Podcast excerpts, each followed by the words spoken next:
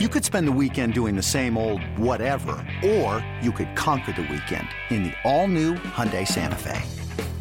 Visit HyundaiUSA.com for more details. Hyundai, there's joy in every journey. For Inside Carolina, I'm Taylor Vippolis, and this is a new podcast to the Inside Carolina lineup. Up in the rafters, where 2017 ACC Player of the Year national champion Justin Jackson and myself will be talking about all things Carolina basketball. Before we get started, though, I just wanted to say thank you for being here.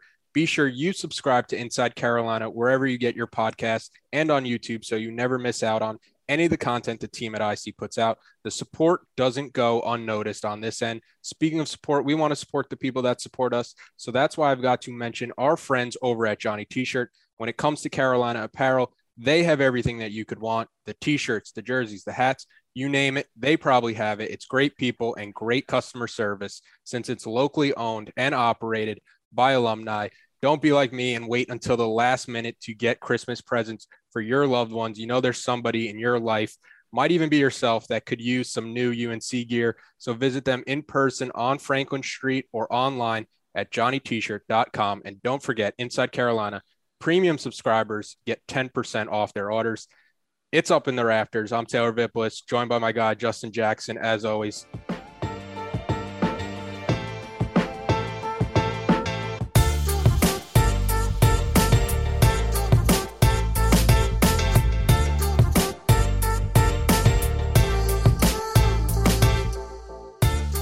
Justin, speaking of presents, I'm not sure if you have my address yet, and I'm starting to get a bit worried that you might have forgotten about me this holiday season with everything going on in your life. What's what's going on there? Hey man, I'm gonna be honest, bro. If there are tiers of people that are gonna be getting gifts, man, you might be one of the bottom ones. I'm not gonna lie. I rock with you. You're I'm my on the guy. outside looking in. yeah, you're you're kind of just you know hey, you know. I'm a am a bubble team. I'm a bubble team. Yeah, On selection. yeah. We'll say we'll say if you make we'll see if you make the cut, bro. But yeah, for sure. your your friendship more than enough for me. But if you could just find me a, a PS5 at store store price, store value, you know that that will be sufficient. I had a friend who texted me that I played football with, and he was like, "Yo, I could get you a PS5," and I was like, "Awesome, how much?" And he's like, 900 dollars." I was like, "I, could have done that. I could have found a PS5 for." I was like, I was like, what are you talking about? Friends here saying that you yeah. buy for nine hundred dollars. Um, before we get started though with the basketball, I'm wondering, as someone who is along for the ride with you into your journey into fatherhood, what's the protocol for a baby's first Christmas when they are a newborn? Are, are you going out? Are you going all out buying presents? What's what's going on there? Honestly, man, I don't really know. Like the thing about fatherhood and parenthood, man, like you just kind of learn as you go. You know what I mean? Like we might buy some things this year and then we're going to look at it and be like she can't even hold anything. So what's the point of this? You know? Like so I don't really know. I'm going to leave that up to my wife and let her kind of figure out like, you know, oh, I'm I'ma imagining it's a for lot of it's a lot of buying things and storing it for later. If- oh, if one thousand percent, one thousand percent. All right, getting to the basketball on Sunday, Carolina wins at Georgia Tech. It was a huge point of emphasis for Coach Davis, saying that this Carolina team needed to validate the previous win over a ranked Michigan team. Carolina led early. They gave up a huge run. They fell behind by nine, fought back, tied it up going into halftime. Then UNC outscored Georgia Tech by 17 in the second half, led by a 22 to 4 run to pull away. What were some of the most encouraging signs you saw from that second from that second half performance from this UNC team? Um, man, I think the number one key to that entire the way that they ended up winning that game was, and I didn't even realize going into the game. I think his name is uh Michael DeVoe. Yeah. Um, he was coming in. He was like leading the country in scoring and three point percentage and all that kind of stuff. I think what I was most impressed with was how Leaky really did. Now he's scores are going to find ways to score at times, you know, but the way that he really like made everything hard for him, um, I think was like the story of the game. You know, because with a team like that, when their main guy is having a hard time scoring and having a hard time getting involved, it ruins the whole flow of the game. And so watching the way Leaky was playing, I think sometimes the way Harris was playing defense on him, um, I think that was the most impressive thing. But I think in the second half, you saw a different energy about him. Um, you know, guys were getting in the passing lanes. The ball was moving offensively. The ball was moving probably the best I've seen, um, you know, kind of in this short period of time in this season. Um, and so it was just a different type of energy about him. And uh, they look good. I'm not gonna lie. That second half, they really look good. Um, and to see them kind of bounce back from kind of a tough first half and play like that, that was a good. That was a good sign. Yeah, the point you made on Michael DeVoe, the game before Carolina in the Big Ten ACC Challenge against Wisconsin, he scored 33 points. He scored 37 in a win at Georgia. So he's a guy who can get his whenever he wants and he was held to in 37 minutes. He was held to just 13 points, shot less than 50% from the field, 20% from three. So Leaky definitely deserves uh, a lot of encouragement and a lot of um, positive reinforcements of, with how he defended there. And Carolina in that second half, they scored 1.3 points per possession behind a blistering 65.5% from the from the floor, their best shooting in a half on the road since a 2019 win at Wake Forest. When you're looking at this team, what would you say their potential is with the way that they play on the offensive side of the ball as a, a top 10 team in the country? I mean, it's huge. Um, I think you've already kind of seen it in some of their wins already. They've got three, four, maybe even five guys that can go for 20 any night right? Like you see, RJ had an, uh, an amazing game shooting against Georgia Tech, but then you see games that Caleb Love has had 20. You see how consistent Armando's been down low. Um, and then you see a guy like Brady or, you know, even a guy like Kerwin who hasn't really gotten going yet, but we've seen glimpses of his shooting ability, you know, from last year and stuff like that. When you have a team that can not just rely on one or two guys, but at any point in a game, you know, Brady could go off or RJ could go off. I mean, that makes your offense so much more potent. You know, like you teams can't focus in on one player as much because then they're leaving another guy who's a threat. Um, so I think if they can continue to, the biggest thing for them is if they can continue to move the ball the way they they've been moving it the past two games, and really sharing it and getting guys open looks, I think their offense could be really, really good within the system that Coach Davis has for them. Yeah, Manek is shooting 41.5% from three. Love is right behind him at 40.5. Those are the two people that have taken the most threes for Carolina. And then if you want to go to the third person who's taken the most threes, it's RJ Davis, who's shooting uh, 51.4%. Against Georgia Tech, Carolina shot 10 of 14 from three, 59%. The Tar Heels are third in the country when it comes to three point percentage right now at 43.29%. From what you've seen, how sustainable is it the way that Carolina is shooting the ball from distance right now? I think it's sustainable from the standpoint of the spacing and the way their offense is ran is it, leaves a lot more space for guys to create and get open looks. Um, when you have a guy like Caleb Love who is you know athletic, um, can get downhill, can get past his defender and make plays for other guys at the same time. Um, with all that space that they, the guys like him have to make plays, it leaves out you know it leaves space a lot more open for shooters. And anytime you leave guys that can shoot the way some of these guys can shoot on this team, anytime you leave them, you know, most of the time just a little bit of space, but you give them a little bit more space to shoot it, I mean, it's like practice. So I think within kind of this system that Coach Davis has them running, you know, you're obviously going to have bad shooting games. That's just how basketball works. Um, but I think that they could definitely be a top, you know, five, top 10 team when it comes to three point shooting with just the personnel that they have. Yeah, I think one thing that helps this team is that you do have players like Davis and like Love who are in their second year. They were they were obviously going to take a step forward with the work they've kind of put in. You bring in somebody like Brady Manek with his experience from Oklahoma And then on top of all that, you're playing now a more modern style of basketball with the philosophies that Coach Davis wants to implement. And even besides the three point percentage, Carolina is ninth in offensive efficiency in the country and 17th in effective field goal percentage. So this is a, a much improved offense from the offenses that we've seen kind of the past two years for Carolina.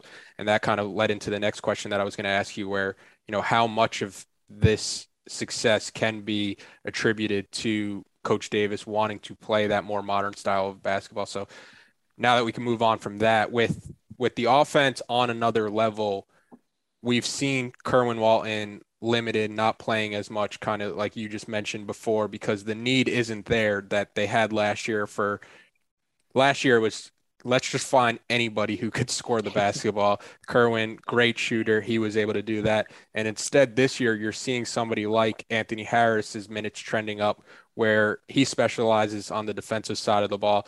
What have you seen from Coach Davis's rotations this season compared to Roy's approach, where there was a lot more experimenting in the early part of the season? Um, you know, I like it. I, I, I think I think what I've seen with Coach Davis is he just is going with what's working, you know, and um, you know, like you said, Kerwin, um, you know, hasn't played a ton or hasn't really gotten going a lot, um, and Anthony Harris has kind of gotten some more playing time, kind of taking over the Leaky role when it comes to you know on the defensive side of things. I think there's still a, I think there's still you know a good amount of playing time for Kerwin. Um, you know, I think he just has to kind of get into a rhythm and knock down some shots, maybe.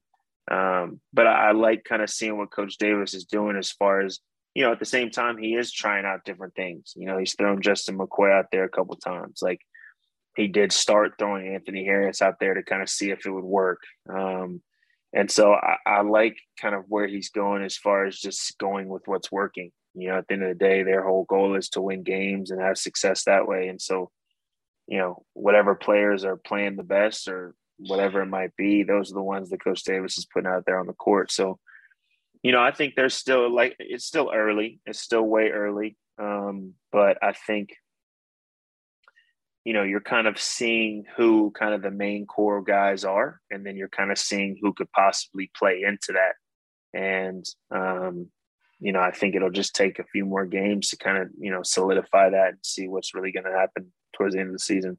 Yeah, the one thing that kind of always sticks out to me whenever Hubert Davis is talking in like a press conference type setting is when he always mentions that this team has to have like a sense of emergency. And you're kind of seeing that in these rotations when he is playing seven, eight guys. And it's more like an NBA type rotation where it's, it's a lot tighter of a rotation with knowing who you're going to play. How much of an effect does that have on guys as the season goes on? Because I could see it – wearing players down, but at the same time, we are talking about, you know, 18, 19, 20 year old guys. Yeah. I mean, I think at the end of the day, um, I think recovery and rest and all that kind of stuff, it comes from outside of the game days. Um, you know, I think as far as they're doing, as long as they're doing a good job as far as the practice schedule and making sure they're not, you know, kind of running them rugged, doing all of that kind of stuff. And then the guys are taking care of their bodies. I don't think it's necessarily that big of an issue. Um, I think Coach Davis is smart enough and he's been around the game of basketball enough to understand kind of how that how that works from a basketball standpoint. And I think he's going to be very smart as far as um, you know, making sure that guys are fresh and, and good to go for the games. Um, but I think at the same time, it is kind of experimental at the same time, right? Like you still have to make sure that, okay, within a game, I can't just play Caleb Love for 20 straight minutes, right? Like I can't play the starting five for 39 minutes. You know, I, I got to still kind of trickle guys in there and give them some rest and things like that. But Coach Davis is he's been around the game of basketball long enough and he knows basketball well enough to kind of understand okay i gotta i gotta do this here i gotta take this guy out here i gotta make sure that he's fresh going into you know the last 10 minutes of the game or whatever so i think it'll be fine When you were at UNC, what was the off the court recovery program like? Because I would have to imagine that a program as big as Carolina is dedicating a ton of resources to the athletic training portion to where you guys can take care of your body in an elite way. What were the pre- the preventive measures taken? Are you guys is it mandatory cold tubs, flexibility work in the weight room? Can you take us behind the scenes there? Yeah, I mean honestly, um, you know, it was really up to, you know, the each individual player to be honest, but all the resources were there. You know, we had Jonas in the weight room. We could do like mobility stuff like that.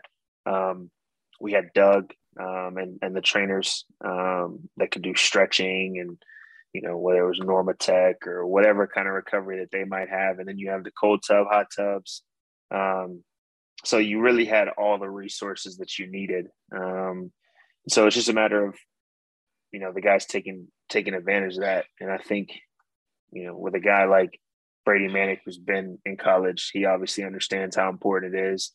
Other guys have been in college at least for a year, so they understand how, as the season goes on, and once the ACC tournament starts, the NCAA tournament starts, like there's really no break. So, if they can understand that and continue to take care of their bodies to make sure that they're fresh, um, when you see a North Carolina team out there like you did the past two games, especially in the second half of Georgia Tech, they could they could be a problem for sure. What was that adjustment period like for you when you're going from high school to college and then all of a sudden you do have all these resources and trying to figure out what's the best way to take care of your body because in high school if I had to guess you guys just did not have those kind of resources where it was just you know playing AAU games, playing the games on your schedule, going home, maybe maybe firing up the PlayStation, and then getting to college and all of a sudden you know you you do have to be a lot more conscious of how physical the game is and taking care of your body like you are a professional athlete. Yeah i mean it's it's high school. You realize once you get to college and even beyond that high school was really uh, kind of a joke when it came to like the work and taking care of your body. I mean aau tournaments i i, I remember in aau tournaments you know, if we had a game kind of close to each other, my mom would run and get a Snickers and give it to me. And she'd be like, oh, the peanuts are good energy, you know? And, you know, that's how high school was, right? Like it, it, you felt like you were working really hard. You felt like it was tough, but you really weren't. So then you go to college and you have a hundred plus practices. You're lifting like a majority of before majority of those whatever extra workouts you want to do. And then you've got games that are harder than any games you've ever played. And it's like, okay, hold on. Like now I really do have to take this serious. And so I think that's that's one of the biggest adjustments for sure is like you might feel good, but you know you've got three practices in a row this next week, and then you've got a game and you've got to do all of this stuff. And so, you know what, I'll take 15 minutes to go sit in the cold tub, or I'll hit you know Jonas up and say, "Hey, can I get some mobility today?" Because you know I'm feeling a little sore, my hips are feeling a little a little tight. You know, so it is an adjustment, but thankfully at a school like North Carolina and a lot of these schools, they have all the resources that you can even imagine um, to make sure that you can take care of your body. Yeah, in high school, I was not a a big lifter. I was just always the fastest person. Just would show up, you know, give me the ball. I'll, I'll kind of do the rest, and then once I got to college, we got in the weight room and they were like, "Hey, let's put like 155 or something on the bar." And I'm looking at it like, "Hey, this is about to crush my chest." and I'm like not saying anything, but in my head, I'm like, I know for a fact I'm not getting this for a warm up. And it, we we like I'm getting a I'm getting ready to bench it, and I like look up at the spotter. I'm like, "Hey, I'm gonna need help. I'm gonna need help." like, like the second I lift this bar off, I'm gonna need you to get it off my chest before it puts me into the ground. so It's so true. so true, bro. I, I didn't I didn't lift a single weight until two months before I went to college. And like that that lifting, I went into school that summer and felt like my body was absolutely ruined the way lifting was in college. Um, so yeah, I'm with you, dude. I when I first got there were so many adjust like there were so many things that Jonas would have to switch in our program just for me because I couldn't do these things that like the rest of like the sophomores and up could do. And those that's like some demoralizing things when they're over here doing the normal lifts and you're in the corner like with the little kettlebell doing all this. Those are some of the worst times, but you find ways to get through it, man, and eventually you start seeing the progress and it's all history from there. The uh, last two months before you got to Carolina and you were in high school lifting, that was like like trying to cram for an exam. You, Literally, as if as if my body was gonna like really pick up on it and be ready to go once I got to college. I really felt good about it too. I was like, oh yeah, I'm good. Got to college and I was like, nope, I'm, I'm not good. I am not good. Carolina has two games in the coming week Elon on Saturday and then Furman on Tuesday, both games being in the Dean Dome. If you're Carolina, what are you hoping to get out of these games against teams outside of the the top 100 before the schedule really ramps up? I mean, it's it's it's you know, I hate to kind of say it in this way, but it's like a glorified practice, right? Like you're obviously you have to watch out because teams like these are the teams that come in and somehow make, get upsets. But you know, if you go in and you play the right way, um, you are able to run your plays, do your defensive schemes against guys that don't know and don't see you every single day in practice. You know, so just gives you a better look as far as being able to run through and trying to execute the things that you're supposed to execute um, while going against somebody that you don't see every day. So I think if they can, hopefully they can keep that mindset. Honestly, these were some of the hardest games um, for any basketball player because you go in knowing that you're a more talented team than they are. And so you kind of relax, you kind of get, so then the game ends up being, you might still win by 15 or 20, but it's, you didn't really get anything out of it like you probably should. So if they keep coming with the energy um, and the attention that they have in the last two games, I think they could really get some good things out of it, even though as a fan, you kind of look at it and you're like, oh, it's just two games that they should win by 20 or 30. You know, they could still get some good things out of it as long as they keep the right mindset going into it.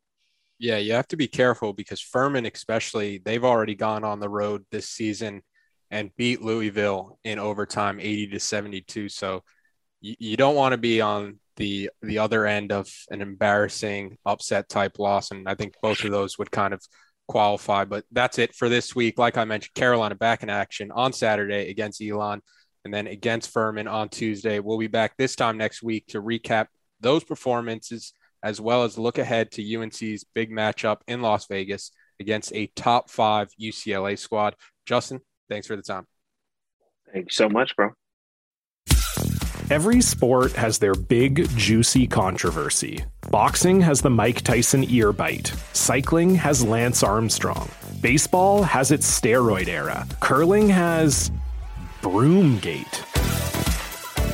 It's a story of broken relationships, houses divided, corporate rivalry, and a performance enhancing broom. It was a year I'd like to forget. Broomgate, available now.